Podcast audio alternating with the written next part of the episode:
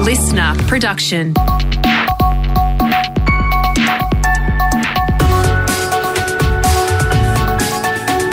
Australia Today's morning agenda with Natasha Belling.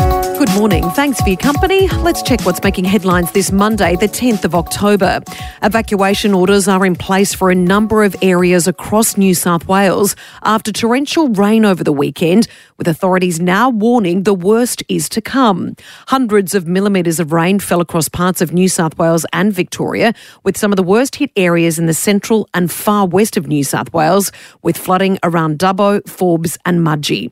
The Hawkesbury and Nepean regions near Sydney are also on flood alert, and Hawkesbury Mayor Sarah McMahon has told Sky News they're preparing to be cut off for the next few days. The ground is saturated, our dams are full, our rivers are full, and every time we know a rain bomb is coming, we certainly just think, how can we go through this again? But the community does. And the danger is far from over, with authorities warning a new weather system will hit the east coast from Wednesday.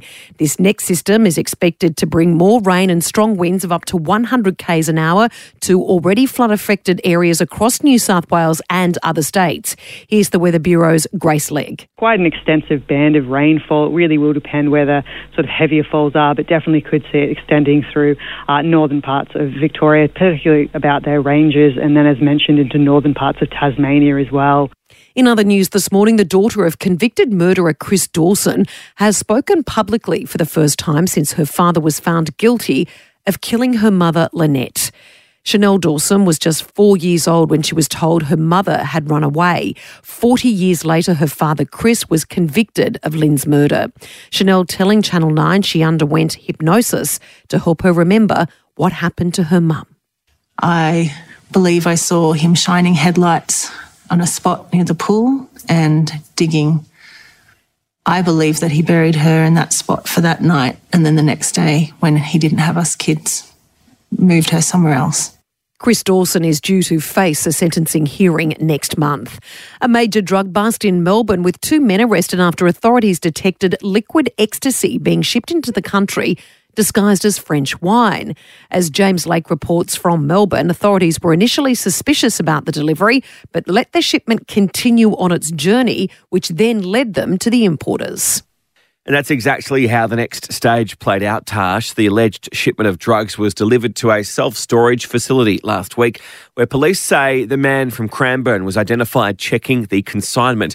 On Saturday, police executed search warrants then at three properties and made two arrests. The pair have been charged with the attempted possession of a commercial quantity of an unlawfully imported border controlled drug. While no dollar value has been placed on the drugs at this stage, police estimate it to run into the tens of of millions of dollars.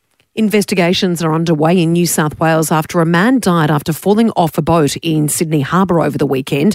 Our reporter Sasha Barbagat has more from Sydney. Morning, Tash. Emergency services were called to the harbour at Vaucluse yesterday afternoon. Crews pulled the man believed to be in his 60s from the water after he'd reportedly fallen from a boat. Paramedics treated him at the scene, but sadly, he could not be saved. An 18 year old man who was also on the boat at the time was uninjured. Police are now investigating if the death was related to a medical episode. Overseas now, and there are reports this morning 17 people have been killed, including a child, and dozens are trapped under rubble after a Russian missile strike on a southern Ukrainian city. It comes just a day after a key bridge linking Russia with the annexed Crimea Peninsula was destroyed by an explosion, cutting off a vital transport link for carrying military equipment for Kremlin authorities.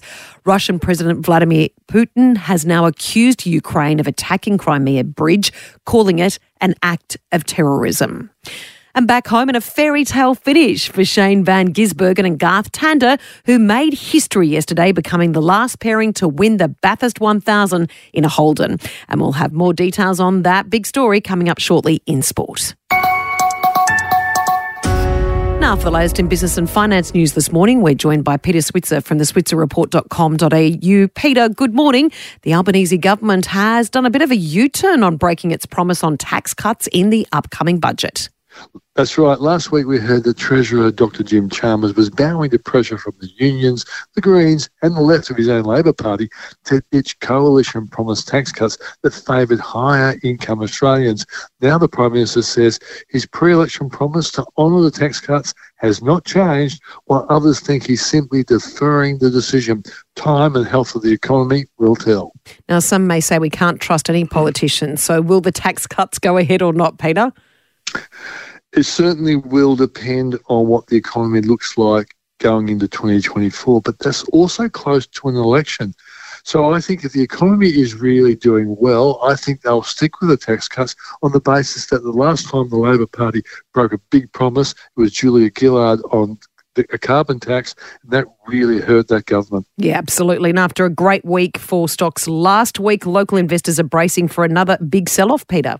Yep, and we can blame the irrepressible positivity of Americans who, despite one half a percent and three three quarter percent interest rate rises this year, they have not been scared into an economic slowdown. On Friday, unemployment fell from 3.7% to 3.5%, and jobs created were 263,000 in September, and the US stock market slumped 2.8% on the news, and our market will play follow the leader. And is there anything this week, Peter, that may pull stocks out of that virtual death spiral?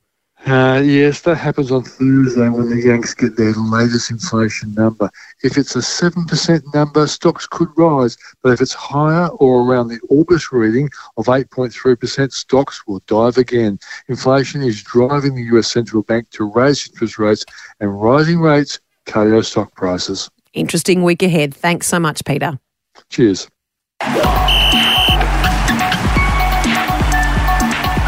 Time for sport now with Josh Conway. And Josh, as we reported earlier, massive weekend in Bathurst, and we saw history unfold, and there was also plenty of drama.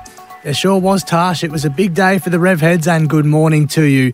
In their final showing on Mount Panorama, Holden has reigned supreme on top of the mountain once again, with Red Bull pairing Shane Van Gisbergen and co-driver Garth Tander taking out the incident-filled Bathurst 1000 yesterday. Eight safety cars were needed in the tricky conditions, but they held on in Holden's final appearance at the Great Race before Chevrolet take their place on the grid next year. Van Gisbergen telling Fox Sports it was a special and emotional day. The amount of Holden flags we signed this week was insane. Like the passion people have for it and the top of the hill, the amount of red, it's epic. Plenty happening in the world of Formula One two Tash. Max Verstappen claimed his second straight world title at a rain affected Japanese Grand Prix yesterday, but some late confusion only saw the Dutchman find out from a TV host post race that he'd actually clinched the title. Take a listen here, thanks to Fox Sports. World champion. Well, what can I say? Incredible, of course. Very special also to do it here. A late penalty to Ferrari's Charles Leclerc demoted him down the order to hand Verstappen the championship. Certainly a strange way to clinch the title, Tash. Yeah, absolutely, Josh. And in the NRL, some Dragons players may be very nervous picking up a phone call from their captain this week. Yeah, there might be a few sheepish Dragons this week, Tash. We heard the story last week of just three players turning up to the club's end of season awards. By the way, that's around 27 short of the full first grade squad.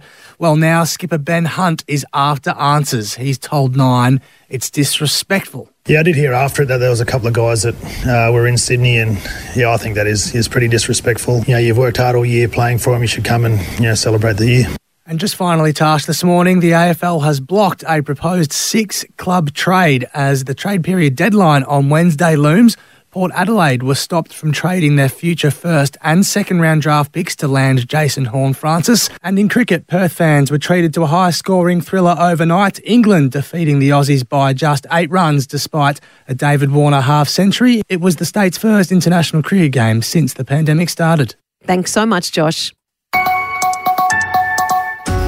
And fake German heiress Anna Sorokin is being released from immigration detention while she fights deportation from the US. Anna became world famous after the hit Netflix series Inventing Anna, which was inspired by her alleged scamming of individuals and major financial institutions out of hundreds of thousands of dollars. Here's some audio from the popular series. You have no clue what it's like for me. I'm a boss. I'm trying to build a foundation and I'm surrounded by a bunch of amateurs. The real Anna is now on home detention while US authorities investigate her immigration case.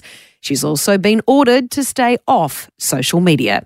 And that's all you need to know to start your day with Australia Today's morning agenda in your podcast feed from 7am every weekday morning. You can also catch the latest episode in a whole new world of audio by downloading the LiSTNR app for free. I'm Natasha Belling. Thanks so much for your company. Have a great day, and we'll see you tomorrow.